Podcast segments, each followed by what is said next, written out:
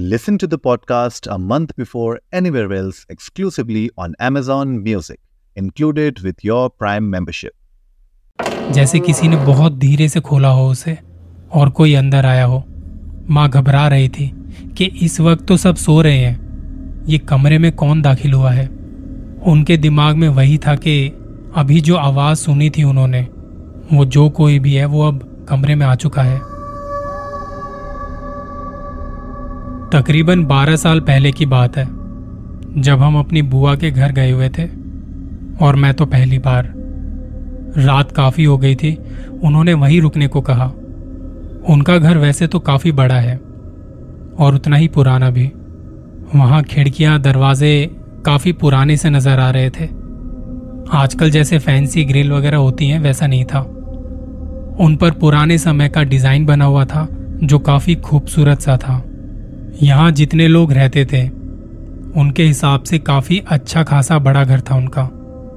कई कमरे तो खाली पड़े थे। वैसे इन लोगों को अगर 3-4 कमरे दे दिए जाएं तो भी काफ़ी थे इनके लिए। घर के पिछली साइड में कुछ कमरे रिश्तेदारों के लिए बने हुए थे जो काफ़ी अच्छे से डिज़ाइन थे। डेकोरेशन अच्छा था, वहाँ बेड लगा था, अलमारी थी, पर इनमें कोई रहता नहीं था। घर के बीच में एक आंगन था जिसके साथ में एक वॉशरूम और हाथ धोने के लिए वॉश बेसिन लगा हुआ था। जहाँ उनका घर था वो गांव छोटा था। हम जब गए तो सर्दियों का समय था, सब लोग जल्दी सो जाते थे। वहाँ बहुत जल्दी शांति हो जाया करती थी। मैं अपने कज़न के साथ वहाँ बैठा हुआ था और मस्ती मजाक कर रहे थे, हंस रहे थे, शोर हो रहा था। बाकी जो सोना चाह रहे थे उन्होंने हमें डांटा। तब मेरी माँ ने भी डांटते हुए कहा, सो जाओ या पीछे वाले कमरे में चले जाओ। मेरी माँ को पता था यहाँ के बारे में, पर सिवाय कुछ चीज़ों के, उसमें से एक का जिक्र हम आगे करेंगे।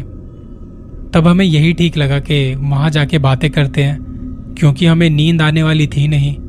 काफ़ी दिनों बाद मिलना हुआ था और अगले दिन हमें वापस जाना था। हम वहाँ से उठे और आहिस्ता आहिस्ता पीछे की तरफ जाने लगे। रात के 12:30 बज रहे थे और वहाँ की खामोशी ऐसी थी कि थोड़ी सी होती आवाज़ भी हम सुन पा रहे थे। हमें इतनी खामोशी की आदत नहीं थी। और इतने में ही हम में से किसी ने डरावनी कहानियों का टॉपिक छेड़ दिया। सुनने में मज़ा भी आ रहा था, क्योंकि ऐसी कहानियाँ बहुत एक्साइटिंग होती हैं, पर इस टाइम पर वहाँ डर भी लग रहा था। तब मेरी बुआ की लड़की ने बताया कि एक रात माँ को प्यास लगने लगी तो वो उठी। तब उन्हें एकदम से कुछ बदबू सी आने लगी। वो पानी की बोतल हाथ में लिए बाहर आई, यहाँ वहाँ देखने लगी, सूंघने लगी। अभी उनका ध्यान उसी बदबू की तरफ था कि इतने में उन्हें एक भारी से जानवर के चलने की आवाज़ वहाँ से आने लगी, आंगन वाली तरफ से, जैसे कोई 4 पैरों वाला जानवर वहाँ चहलकदमी कर रहा हो। माँ ने चारों तरफ देखा, पर वहाँ कोई नज़र नहीं आया। उस आंगन के पास वॉश बेसिन वाली दीवार पर एक छोटा सा बल्ब लगा हुआ था जिसकी हल्की हल्की रोशनी वहाँ पे फैल रही थी। उन्हें कुछ नज़र तो नहीं आ रहा था, पर चलने की आवाज़ लगातार आ रही थी। अब उन्हें डर लगने लगा और जल्दी से पानी पी के वो अंदर चली गई। बिस्तर पर लेटी, उन्हें अभी भी वो आवाज़ आ रही थी। कमरे में अंधेरा था और हल्की सी दरवाजे की आवाज़ आई, जैसे किसी ने बहुत धीरे से खोला हो उसे और कोई अंदर आया हो। माँ घबरा रही थी कि इस वक्त तो सब सो रहे हैं, ये कमरे में कौन दाखिल हुआ है। उनके दिमाग में वही था कि अभी जो आवाज़ सुनी थी उन्होंने, वो जो कोई भी है वो अब कमरे में आ चुका है। माँ ने कमरे में यहाँ वहाँ नज़रें दौड़ाई। दरवाज़ा खुला हुआ था, पर कमरे में कोई नहीं। खुले दरवाजे के बाहर सामने उनकी नज़र गई तो देखा कि कोई बाहर दीवार के सहारे से उस बल्ब की रोशनी में खड़ा है। माँ को वो दिखाई तो बाहर दे रहा था, पर उसकी भारी भारी सांसों की आवाज़ कमरे से आ रही थी। वो बताती कि मैं वैसे ही बिस्तर पर काफ़ी देर तक लेटी रही, मुझे डर लग रहा था और ये जो कोई भी है कहीं मुझे नुकसान ना पहुंचा दे। और जो बदबू अभी बाहर से आ रही थी, अब वो बदबू कमरे के अंदर से आने लगी। मेरी माँ पूजा पाठ करने वाली औरतों में से है। माँ ने अपनी आंखें बंद की और मंत्रों का उच्चारण करने लगी। ऐसे वक्त में हमें सबसे पहले भगवान ही याद आते हैं। माँ ने बताया, जब मैं आंखें बंद करके वहाँ मंत्र वगैरह बोल रही थी तो मुझे ऐसा लगा कि जैसे कोई मेरे बहुत करीब खड़ा होके मुझे सूंघ रहा है। उसकी सांसों की गर्माहट मैंने महसूस की। मैं डर भी रही थी पर रुकी नहीं। मैं मंत्र बोलती रही और ऊपर वाले से मदद मांगती रही और ऊंची आवाज़ में बोलने लगी ताकि किसी और की आवाज़ मुझे ना सुनाई दे। कुछ कुत्तों के भौंकने की आवाज़ भी आ रही थी। थोड़ी देर में जब उन्होंने हाथ जोड़े और आंखें खोली तो उन्हें महसूस हुआ कि कोई दरवाजे के बाहर जा रहा है और उसने दरवाजे को बहुत ज़ोर से पटका। पीछे से वो ऐसा दिखाई दे रहा था जैसे उसने शॉल वगैरह ओढ़ा हो, और बहुत खौफनाक आवाज़ें निकालता हुआ वो वहाँ से चला गया। माँ को थोड़ी तसल्ली हुई कि वो जा रहा है, वो जा चुका है, पर ये था कौन? माँ ने ये बात किसी को नहीं बताई कि खामाखा बच्चे और उनके पापा डरेंगे, परेशान होंगे, क्योंकि उस वक्त हम छोटे थे। और फिर माँ ने ये बात बहुत वक्त बाद हमसे शेयर की। खैर, ये सारी बातें जब मेरी कज़न मुझे बता रही थी कि इतने में बारिश भी शुरू हो गई। हम डर तो वैसे ही रहे थे पर अब उस डर में और ज़्यादा इजाफा हो गया। मेरी कज़न खिड़कियाँ बंद कर रही थी कि बारिश का पानी अंदर ना आने पाए। तेज़ बारिश में अचानक से लाइट भी चली गई। बाहर बिजली चमक रही थी और उस चमकती हुई बिजली में महसूस हुआ कि बाहर कोई खड़ा है। वो बिल्कुल खिड़की के पास खड़ा होके हमारी बातें सुन रहा है कि अचानक से मेरी कज़न की चीख निकली। उसने डरते हुए कहा, वहाँ कोई है, मैंने देखा उसे। तब मैंने उससे कहा, पता है जब कभी ऐसी बातें हो रही होती हैं तो वहाँ आके वो अपनी बातें सुनते हैं, और ये सुनते ही मेरी कज़न की आंखें फटी की फटी रह गई। उसने कहा, लाइट भी चली गई है, बाहर बिजली चमक रही है, इतनी तेज़ बारिश हो रही है, घर में दूसरी तरफ कैसे जाएंगे हम मम्मी पापा के पास?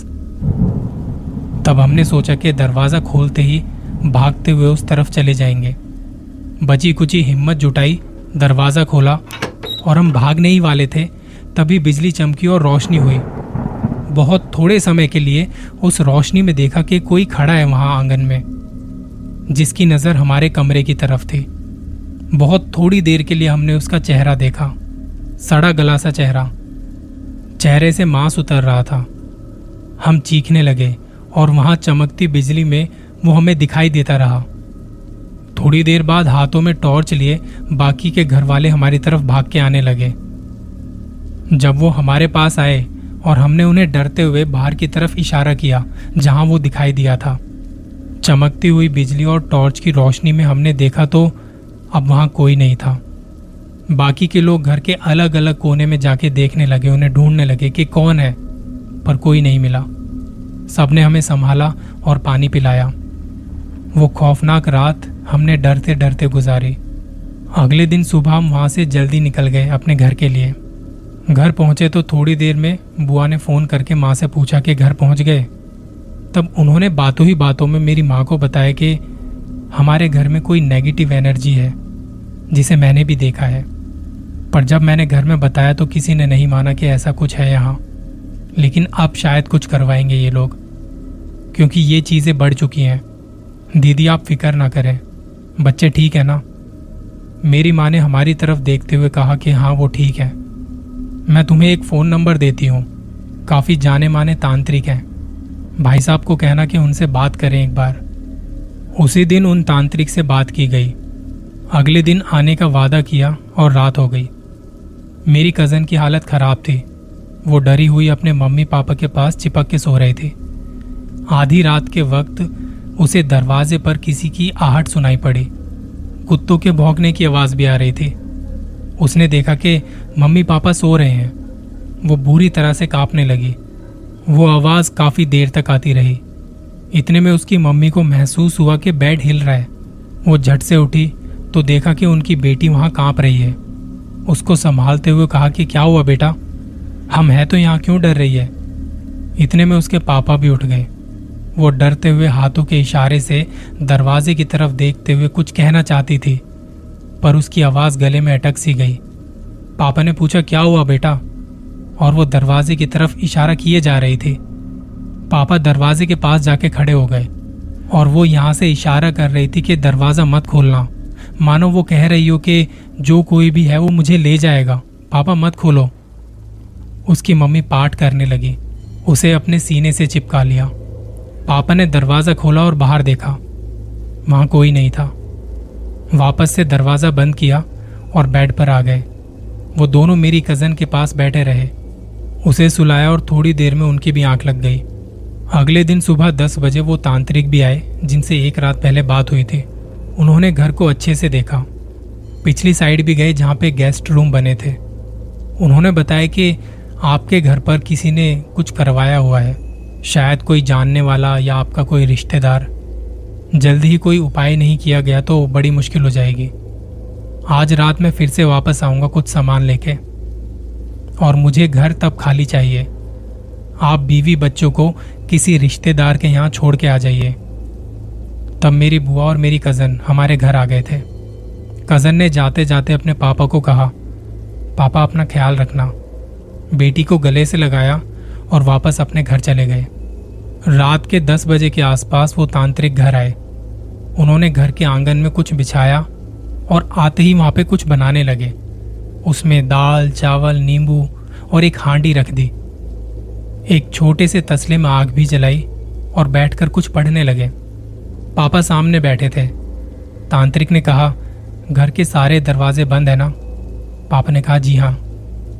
अभी 2 मिनट हुए ही थे कि कौओं की काएं-काएं होने लगी एकदम से। रात के वक्त ऐसा होना उस जगह को और भी ज़्यादा खौफनाक बना रहा था।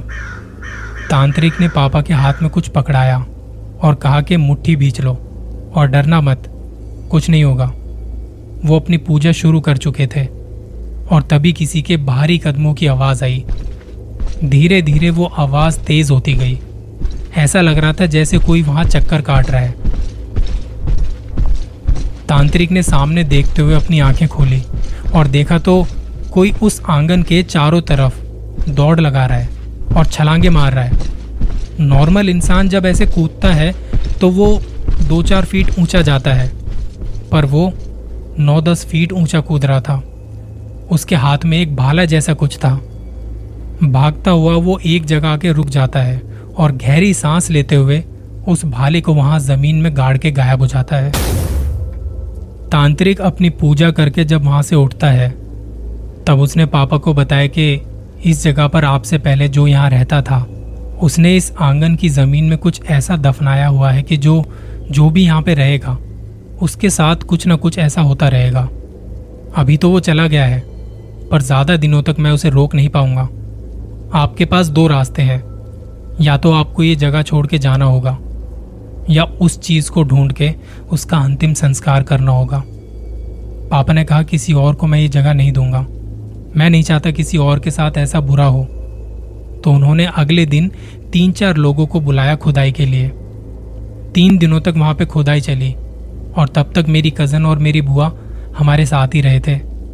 3रे दिन शाम ढलते ढलते उस जगह पर कुछ हड्डियाँ और एक बक्सा मिला जहाँ वो भाला गाड़ा था। इंसानी हड्डियाँ थी और बक्से में कुछ पुरानी चीज़ें पड़ी थी। पापा ने उसी रात उन खुदाई वालों के साथ उन हड्डियों को ले जाके उनको पूरे विधि विधान पूर्वक उनका अंतिम संस्कार कर दिया। रात के सन्नाटे में पापा को ऐसा लगा जैसे कोई उनको छूते हुए वहाँ से चला गया हो। एक शांति सी महसूस हुई उन्हें। पापा ने हाथ जोड़े, खुदाई वालों को पैसे दिए और वहाँ से चले गए। अगले कुछ दिनों तक आंगन की मरम्मत का काम चला। आज इस बात को कई साल हो चुके हैं। मेरी कज़न और उनका पूरा परिवार आज भी वहीं पर रह रहा है। कहते हैं कि इंसान जब इस दुनिया से चला जाता है और किसी कारण उसका अंतिम संस्कार ना हो तो वो भटकता रहता है। वो जो हड्डियां यहाँ मिली थी, किसकी थी, कौन था, क्या चाहता था, कुछ पता नहीं चला। पर अब वहाँ सब सही है, डर का कोई नामो निशान नहीं है।